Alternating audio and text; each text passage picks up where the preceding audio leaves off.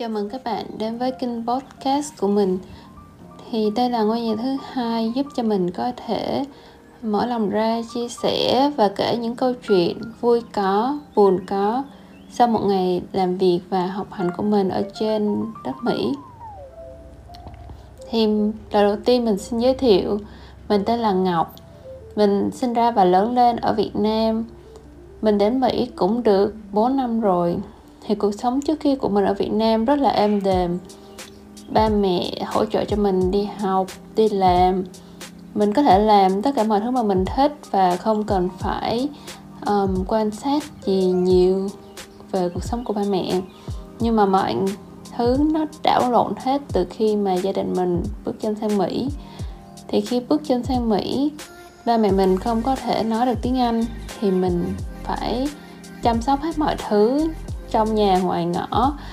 Chở ba mẹ đi làm giấy tờ, rồi đi chợ, mua đồ. Tất cả mọi thứ trên đời là mình phải lo hết.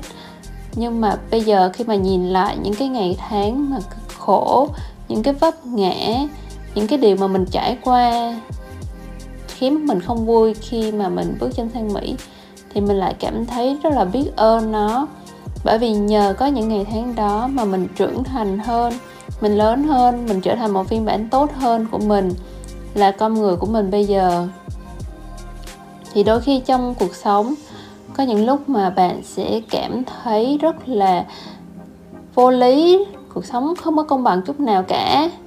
Bạn có những ngày buồn, thì khi, những khi đó, nếu bạn buồn, bạn cứ khóc đi. Bạn cứ cảm thấy tuyệt vọng, cứ khóc. Và ngày hôm sau thì bạn lại đứng lên lại và khi mà bạn nhìn lại á, thì những cái việc mà tồi tệ đó nó sẽ cho bạn những cái bài học rất là quý giá, khiến cho bạn trở nên phiên bản tốt hơn của bạn.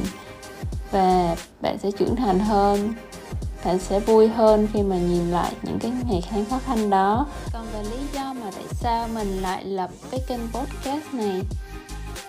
Tháng 7 này sẽ là sinh nhật 30 tuổi của mình thì mình quyết định là sẽ làm một cái gì đó thật là khác biệt.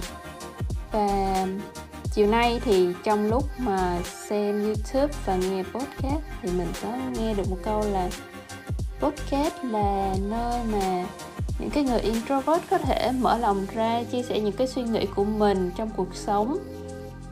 Thì mình tự hỏi là tại sao mình không có lập ra một cái kênh để chia sẻ những cái câu chuyện nhỏ xíu xíu là một nơi mà mình có thể chia sẻ và đồng hành cùng với các bạn.